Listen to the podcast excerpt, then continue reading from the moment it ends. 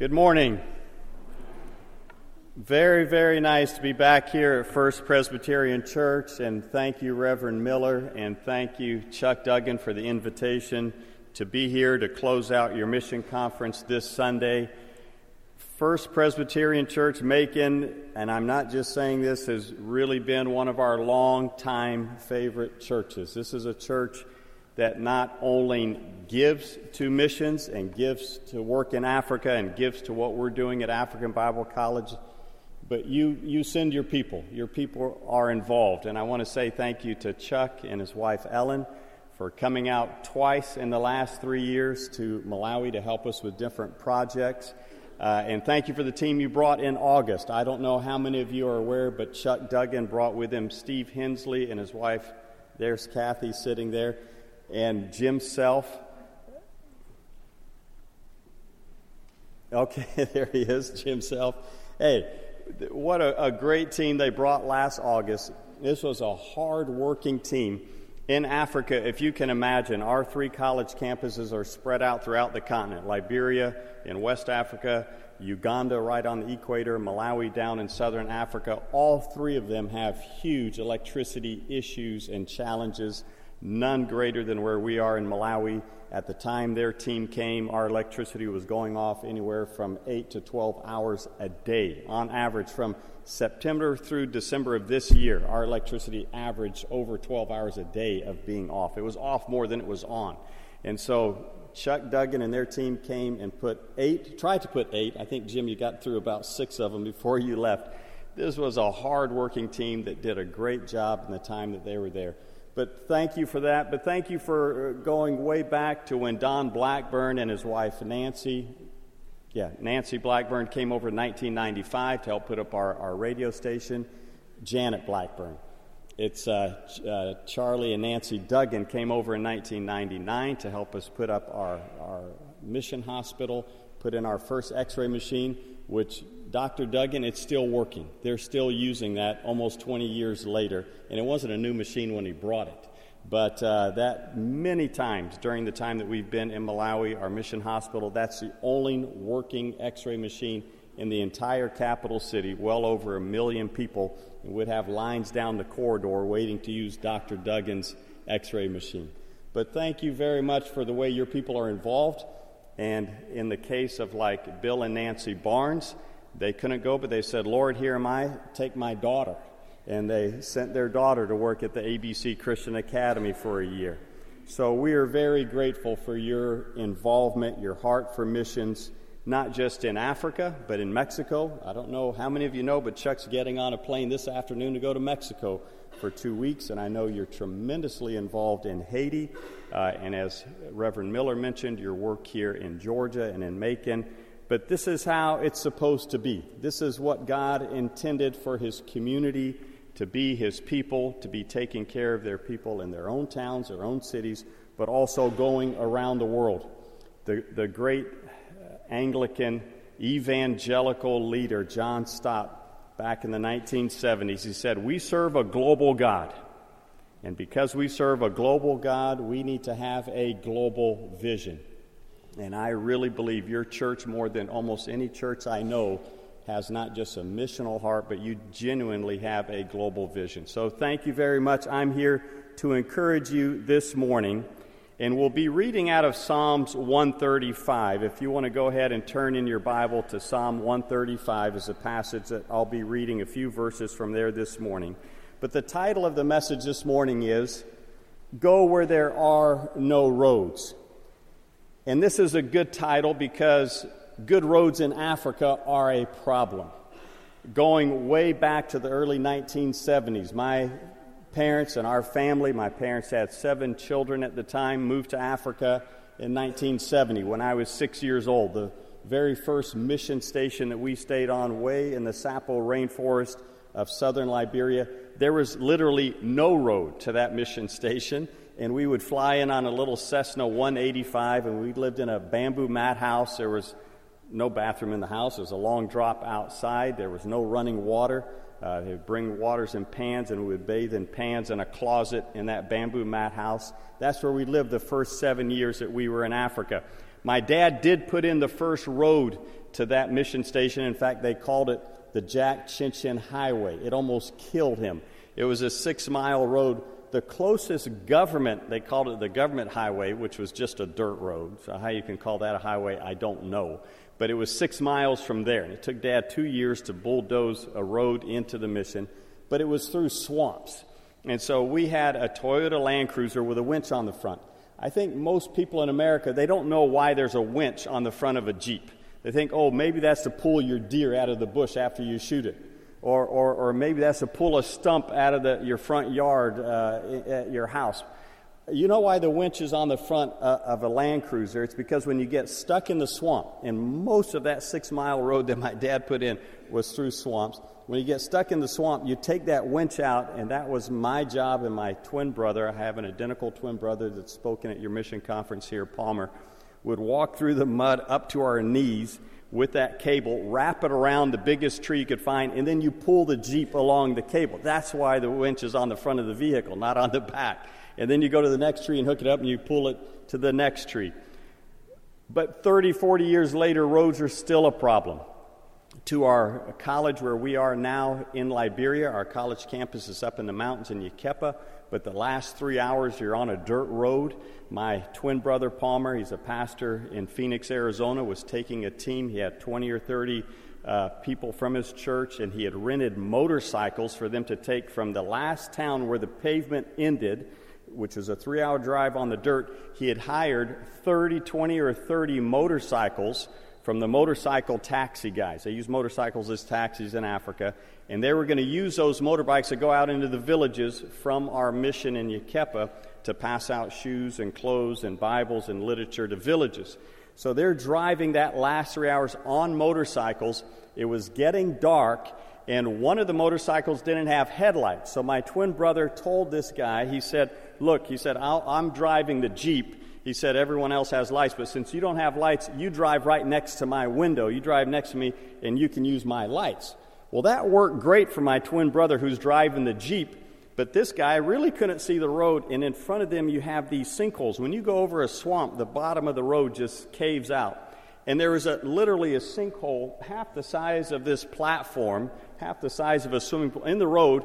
My twin brother dodged that when he saw it, left the motorcycle guy in the dark, boom, down into the hole, disappeared the, the rider, the bike, everything into the sinkhole in the middle of the swamp.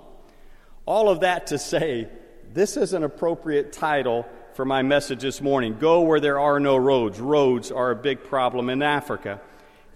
But this morning I wanted to talk about what does it mean for us to go where there are no roads?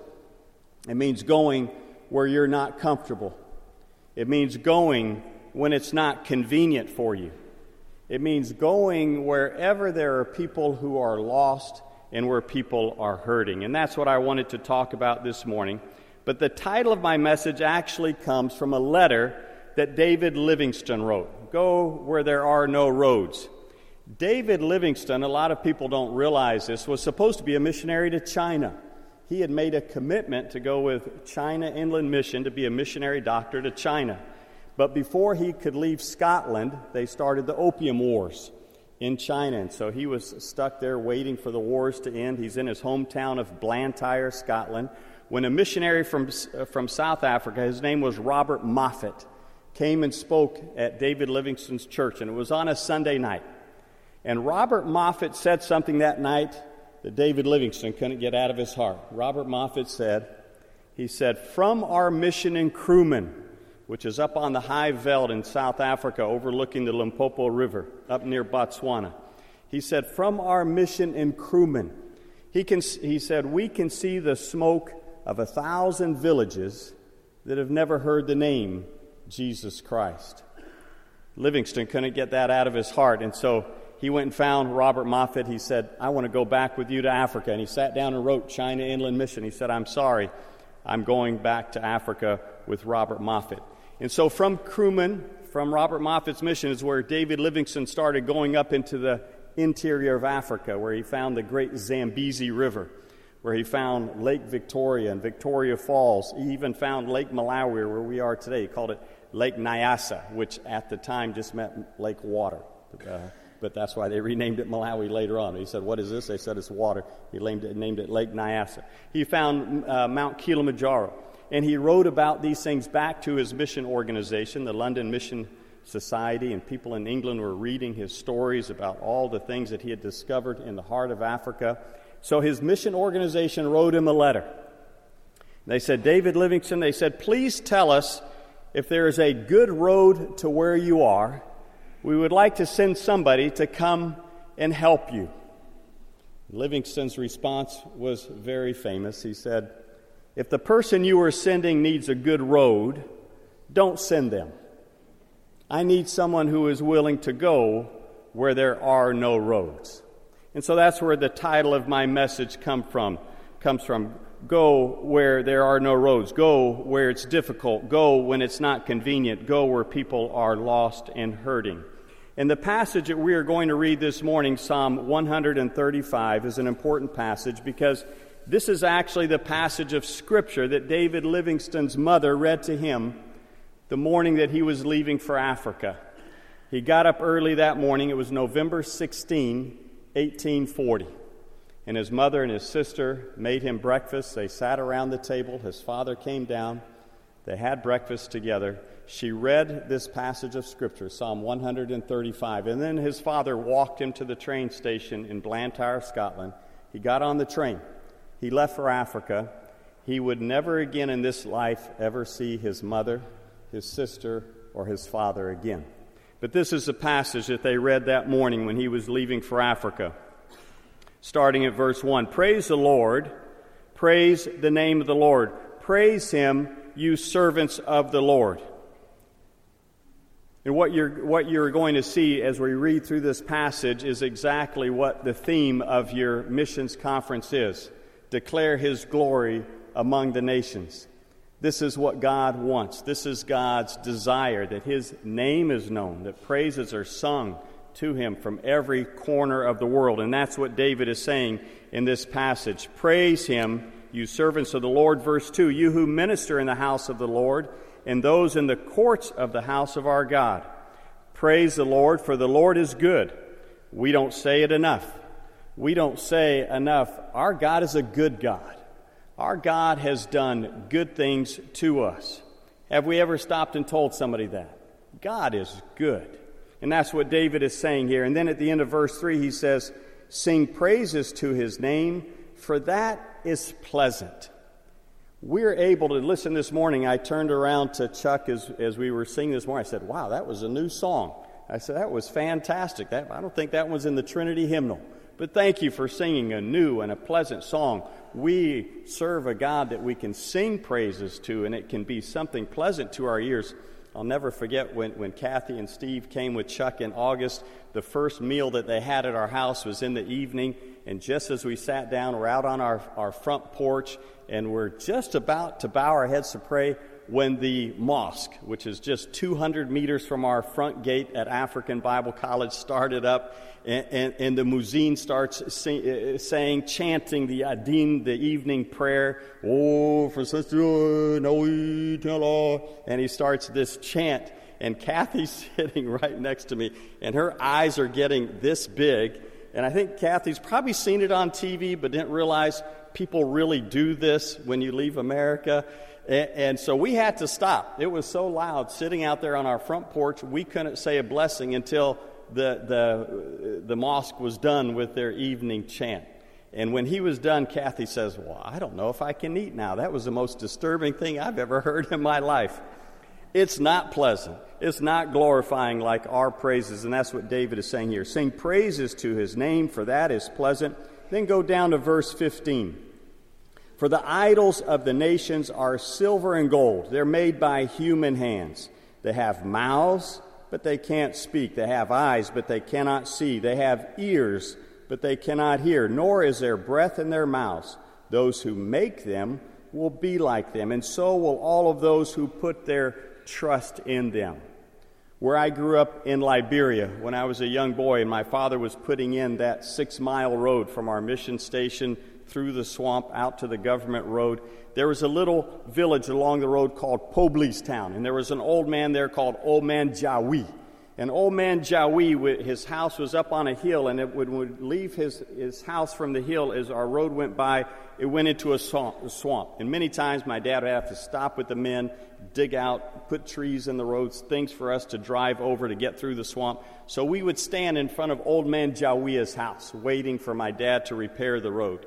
And old man Jawia, nice old gentleman, but in the back of his house, he had a little little hut that he had made out of thatch siding and a grass roof. It was up on stilts, and inside of it was a little stone carved idol. And as kids, we would look in there and we would ask him, Old man Jawiya, what can this thing do for you? He said, Oh, this thing is protecting me. We said, How is it protecting you? He says, If I don't give him things, bad things happen to my family. And so there, there was a little ledge on the front of the house, and he had a bowl of rice and some oil and little palm nuts and we would say, can, can this thing inside here eat this food? He said, I don't know if he can eat it, but he gets very angry if I don't put the food there. And as kids, we thought it was funny. But that's exactly what, da- what David is describing here. Those who worship these kinds of things will be like them. And then in verse 19, he says, All you Israelites, praise the Lord. House of Aaron, praise the Lord. House of Levi, praise the Lord. You who fear him, Praise the Lord. Praise be to the Lord from Zion. To him who dwells in Jerusalem, praise the Lord. Well, this was God's divine plan. This is a wonderful psalm because th- this is what God wanted from all eternity. This is the goal of mission. This is our driving force behind mission. God wants us to be passionate and committed about making His name known in every corner of the world so people all over the earth can sing praises to Him. Now, David Livingstone, he literally went to places in Africa where there were no roads. But what does that mean to us today? What does that mean for us to go where there are no roads today? Well, first of all, it means going where it's not easy, going where you're not comfortable. As I was preparing to speak here, I was trying to think what's the most uncomfortable place that I've been in Africa? And I really believe it's when I was a young boy, 10 or 12 years old, my mother had a little clinic that she would run off our back porch. And she was a specialist in treating leprosy.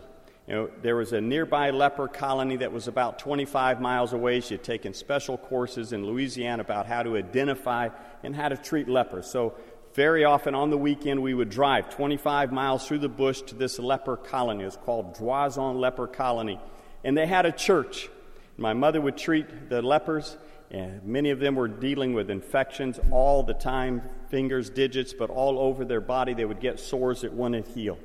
On the weekend, on Sunday morning, my father would preach in their church. And as a young boy, this was tremendously uncomfortable to be in the tropics, in the heat where it's hot, in a small church building like this, but with twice as many people, and almost all of them lepers. Now, you read in the Bible about what lepers look like, and they're told to keep at a distance because people didn't know how you contracted leprosy. And so, you know, lepers lose digits and they lose, uh, uh, they lose the features of their face. The cartilage breaks down and their eyes sag. You can see the redness around their eyes and their nose caves in. What you don't read about, what you don't know, is about the smell.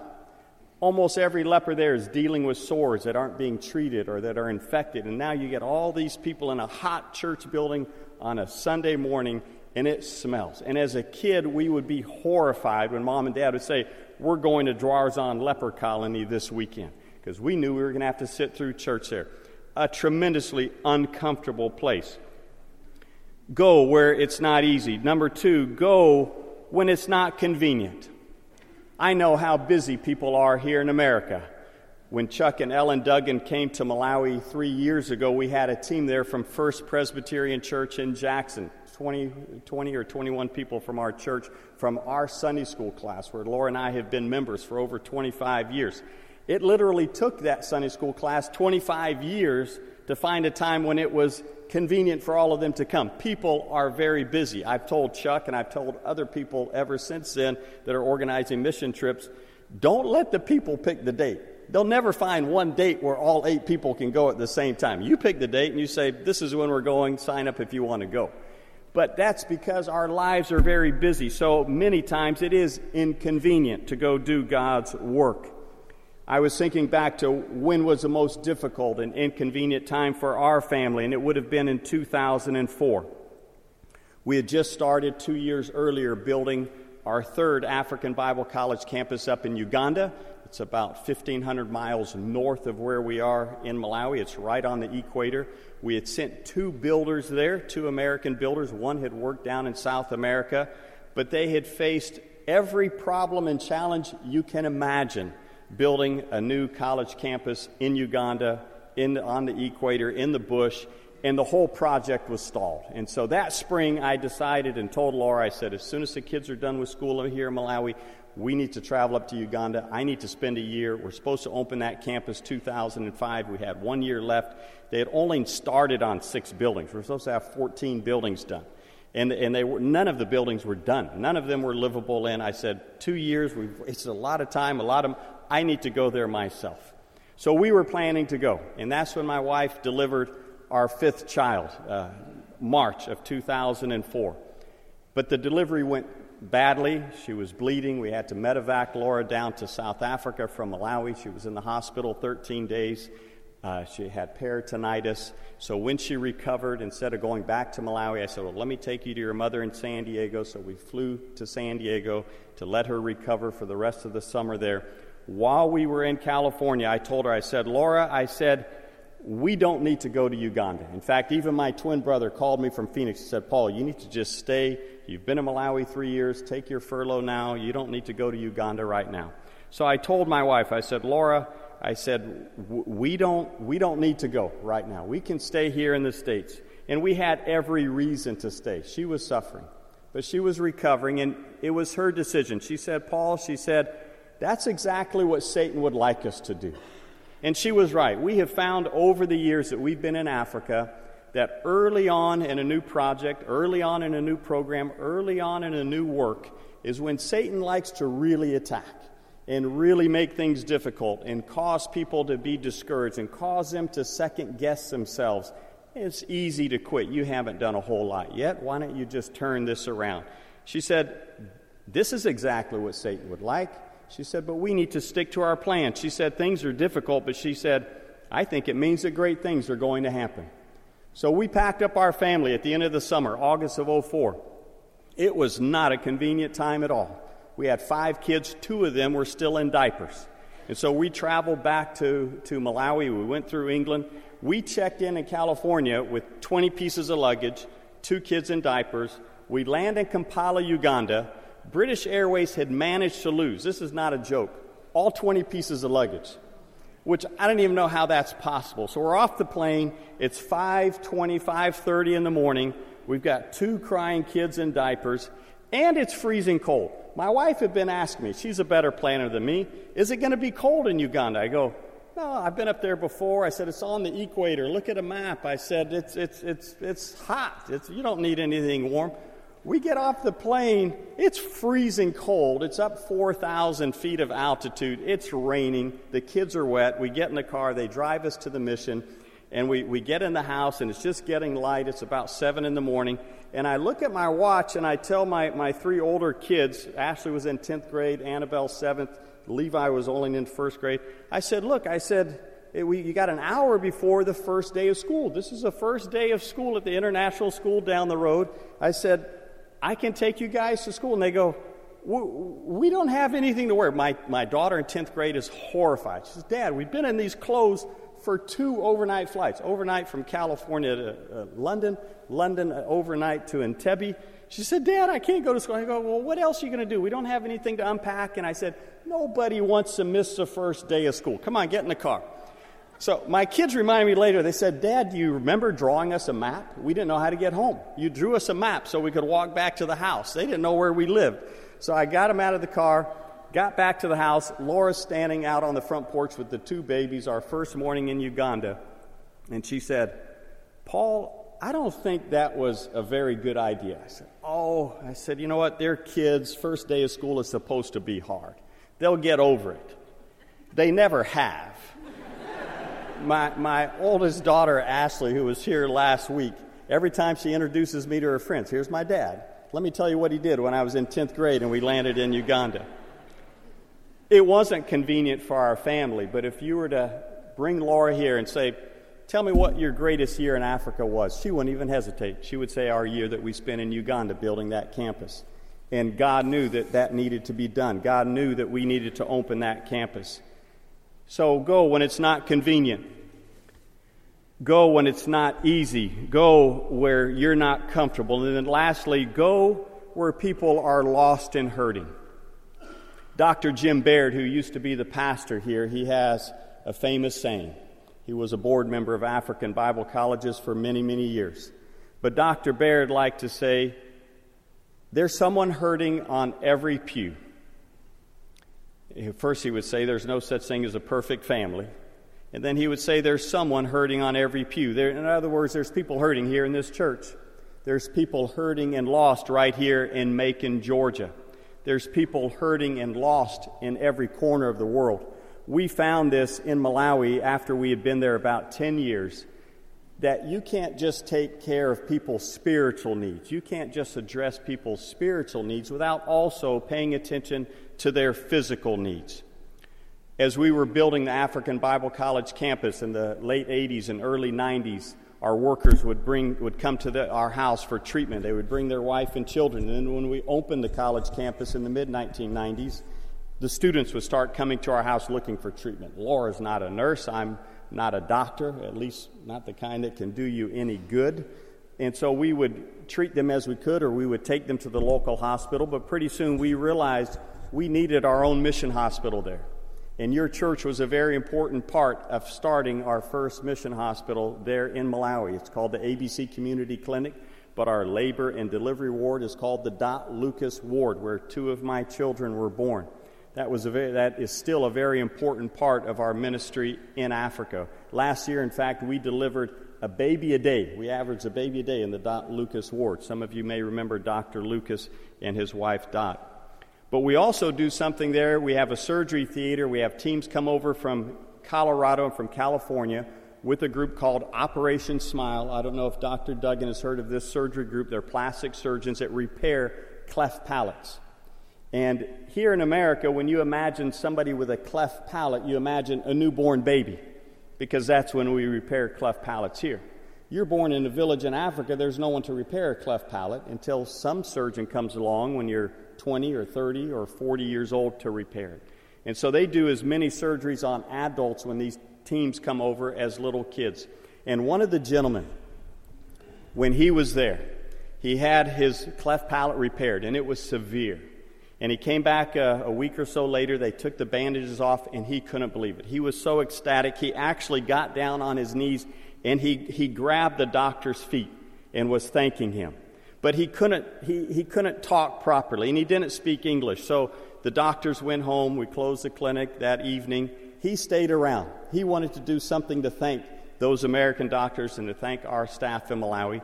So he stayed and he wrote notes on pieces of paper. And then he carefully hung them in the trees around the front of the clinic. And the next morning, when our medical team came and our, our doctors and nurses showed up, there's all these notes in the tree, and they started taking them down. And it was saying, Thank you for what you've done for me. Thank you for treating me like a human being. My whole life, I've been treated like an animal. You've made me a real man today. And just thanking him over and over. What we found is they're lost and hurting people everywhere, and you can't address people's spiritual needs without also paying attention to their physical needs. So go where it's not easy, go when it's not convenient, go to where people are lost and hurting. And that's what David Livingstone did for 33 years. He actually died in Africa. Some of you know the story. He died in Zambia under an mvula tree. It was, they call it mvula, means a rain tree, and that's where his tent was. The morning that David Livingstone died, the gentleman that was helping him, his name was Chuma, went to his tent, and he opened the tent, and Livingstone was kneeled next to his cot. He had been praying. So he said, Oh, I'll, I'll leave the doctor alone. He came back a half an hour later. He was still in the same position. He realized that Dr. Livingstone had died on his knees. And so he told his friend, he and his friend Susi and Chuma, they realized we need to take Livingstone back to his own people. So they wrapped him up in a sailcloth and they carried him a thousand miles to Zanzibar so that he could be buried in England. He's buried at Westminster Abbey. But his heart's not in England, his heart's not in Westminster Abbey. Before they left Zambia, they took Dr. Livingstone's heart out and they said, His heart belongs here in Africa. And Chuma buried it there under that mvula tree. But I wanted to finish this morning by reading something that David Livingstone wrote in his diary shortly before he went to glory that is very true. This is what David Livingstone wrote. He said, Although I see few results today, future missionaries will see conversions following every sermon. And when they do, may they not forget the pioneers who toiled in thick gloom, with few rays to cheer our soul except the hope that flows from faith in the precious promises of, of God's Word. But he says here, I see few results today. But he says future missionaries will see conversions following every sermon. What David Livingstone wrote here over 150 years ago is 100% true. There's no other time no other place in history where more people are coming to Christ every day than in Africa. You've probably heard that our numbers as Christians in the West were in decline. There's fewer Christians today in America and Europe than there were yesterday, by 7,000 fewer Christians today in America and Europe than there were yesterday. In Africa, there's over 32,000 new conversions, new believers every single day. There's now a half a billion Christians in Africa. People know that there's a billion people in China. Some people know there's a billion people in India. Very few people know there's a billion people in Africa, but half of them are Christians. Half a billion. There's more Christians in Africa than there are people in America. We only have 350 million people here. So, all of that to say, this is the time to push ahead. This is the time to advance what we're doing for God's kingdom. Don't think, though, that there's not a battle going on for Africa. As you know, Africa was called the dark continent for a long time. Satan has not given up Africa easily. Every terrorist organization you've ever heard of ISIS, Al Qaeda, Al Shabaab, Boko Haram, all of them, all of them are in Africa. There's a battle going on in some of these countries, but the Christians are winning. We're winning in Uganda. We're winning in Malawi. Malawi is a strong Christian country. Liberia is a strong Christian country. But we need to be expanding what we're doing at African Bible colleges. We need to be stretching the, our, our, the pegs of our tent. We need to be reaching more people. Our universities now, we have about 600 students at our three universities. Our goal is to be at 1,000 students in five years and to have 5,000 students in the next 10 years. We need to multiply the number of campuses that we have. There's tremendous need, not just in Africa, but throughout the world. If you hear stories of what God is doing in China, they used to call them underground churches. They don't have to be underground anymore. There's millions of Christians in China. We need to expand what we're doing in missions, not backing off. And so let me encourage you this morning, as your pastor was talking about faith promise and how faith promise works. This is a gift up and above beyond your normal tithing and giving to your church and to your work here that First Presbyterian Church is doing. It's done by faith. But I'm going to add another word there. It's also going to require sacrifice. I was talking to Chuck Duggan last night, or yesterday, two days ago, about what your goals are for your faith promise. And he said, Paul, unfortunately, our faith promise commitments have been going down, when in fact they need to be going up. We're struggling just to meet our budget.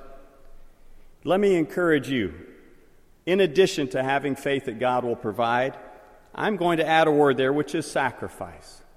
What are you going to give up this year in the next 12 months so that you can give that money to missions? And I'm going to tell you one story. It's called Whittier Area Community Church.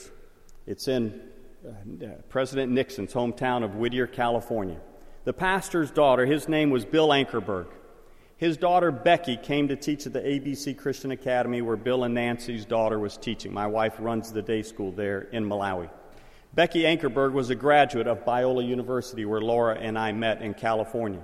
But while she was teaching at the day school for a year, she would go over to our hospital in the afternoon and she would help care for the children in our malnutrition ward. We had a small ward in the hospital, it was really just one room. We had 11 beds in there. Many times we'd have 10, 11, 12 babies jammed into one small room whose mothers were suffering or dying from HIV. Most of them were babies born to mothers that were HIV positive so they were tremendously malnourished. And so Becky Ankerberg would go hold these babies. And she would talk to our doctor there, Mark Borsma from Louisiana. And she said, Wouldn't you like to have your own whole children's ward and, and just to take care of pediatrics ward here? He says, That would be fantastic.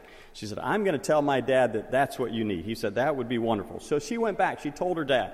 She said, You know, every year you do a Christmas offering. Can you raise money this Christmas to build a pediatric ward for the ABC hospital in Malawi? So he said, Sure. So he called me up. I happened to be in Mississippi at the time. I picked up the phone. I didn't know who Bill Ankerberg was. I've never been to their church. I knew his daughter, knew that she'd been teaching there, had no idea she'd been talking to my doctor in Malawi. And he said, Paul, he said, I hear that you need a pediatric ward in Malawi. I said, Yes, we really do. I said, that, That's a tremendous need we have. We have the malnutrition little room there. He said, Well, look, we want to make that our mission offering project this Christmas. He said, How much would we need to tell the people that we need to raise to build a pediatric ward? So I'm on the phone. I haven't done any math. I said, well, look, the building's going to be at least 100,000, probably 60,000 for equipment, beds. I said, figure 160,000. There's a long pause. He said, Paul, the most we've ever raised in one Christmas Sunday is 25,000. That's six times more, more than six times more than we've ever raised on a Christmas Sunday. He said, let me talk to the elders. I'll call you back. Three or four days later, he said, okay, that's six times more than we've done before. We're, we're going to challenge our people. He called me two days after Christmas. He said, Paul, before I tell you what we raised this Christmas, he said, I need to tell you two things. One, I'm not a used car salesman. I don't stand up and badger my people to give. He said, I stood up one time and I told them, I said, if we are going to raise six times more than we've ever raised in a Christmas Sunday before, Everyone here needs to sacrifice something. He said, You need to start thinking about what you can sacrifice this year to give. And so on that Christmas Sunday, they gave everyone an envelope. And they said, Don't just put your check in there, don't just put your commitment, don't just put your money. Right on the front of the envelope, what did you sacrifice? What are you planning to give up this year so that we can raise some money to build this hospital or this, this pediatric ward? He said, Paul, you wouldn't believe what people wrote. He said some of them wrote, Well, our family was going to go on vacation this year, but this is what we're going to spend, and we're going to give that instead. We had an extra car in the driveway we didn't use much. We sold that, and here's our money. We have an RV that we barely use. We sold that. Our kids sold chocolate bars at school. Our kids ran a car wash. They got their children involved. One of them, the pastor said, every day when I drove past her house in the afternoon, the kids were selling lemonade for a mission hospital in Africa. He said, all of and you, he said, go to our website when I get off the phone. I went to their website. It was page after page. They had taken everything that everyone had written on those envelopes and put it on their website, page after page. Even the LA Times came and did an article about the church. He said, Paul, we didn't raise six times more. He said, we raised 15 times more than what we've ever raised in a Christmas Sunday. They had raised over a half a million dollars, over 500,000. Their goal was only 160 because people were willing to sacrifice to give to mission. So let that be my challenge to you. And let me just say as I finish, that's already been done in this church, and most of you don't know it. There's a young lady sitting in the back named Olivia Thompson. It's a granddaughter of Lowry and Susan uh, Lowry Tribble and Susan Tribble. And last Christmas, uh, it's actually a year, Christmas of 216, about a year and three months ago, we sent out a letter saying that we needed to build a girls' dormitory, a ladies' dormitory in Malawi. So Lowry and Susan Tribble got that letter in the mail and they read it, and it described how difficult it is to be a commuter student in Africa because when they go home, they don't have water, they don't have electricity, they don't have computers, they don't have internet. It's very hard on our students who are commuters. We have over 100 students that commute every day. The day after the Tribbles read that letter, their daughter, son, Brad, and Kathy Thompson called them up. And they said, You know, we want to tell you a story about our, our daughter, Olivia, your granddaughter. We had asked our other children what they want for Christmas, and they had already told us, but Olivia never said what she wanted for Christmas. And so we sat her down and said, Well, what would you like for Christmas? And she said, You know, I have everything that I need she said, Why don't you give that to someone else who really needs that? And so Brad and Kathy called, Brad, uh, called Lowry and Susan and said, let me tell you what our granddaughter did, who is challenged with Downs. And if that little girl's heart and that touched Lowry and Susan, they said, Paul, we want to give a gift in her honor. And her, their gift made it possible for us to build this girls' dormitory. We've already broken ground. We'll be using it within a year. But that's somebody who is willing to give up what every kid looks forward to all year is Christmas morning. And she said, I have everything I need. Give it to someone else who needs it. What can we sacrifice? What can we give up this year? Let's bow our heads in prayer. Well, dear Lord, we do know that you own the cattle on a thousand hills. Everything we see is part of your kingdom. It's all yours. Lord, the question is how much are we going to give back to you? We thank you for this church. We thank you for their tremendous heritage in missions. We thank you for their heart for serving others. We thank you for their heart for sharing the gospel with people who are lost. We know that your hand is on this congregation. But we also know that there's a tremendous obligation to extend the tent pegs of our tent and to do more for your kingdom, to grow what we're doing, to make your name known to people that are lost. We pray, Lord, that you will bless this church, that you will enable them we thank you for Chuck Duggan and his team that leave today. We pray that you will, your hand will be on them as they travel, that everything they do, everything they say will bring glory to your name. In Christ's name we pray. Amen.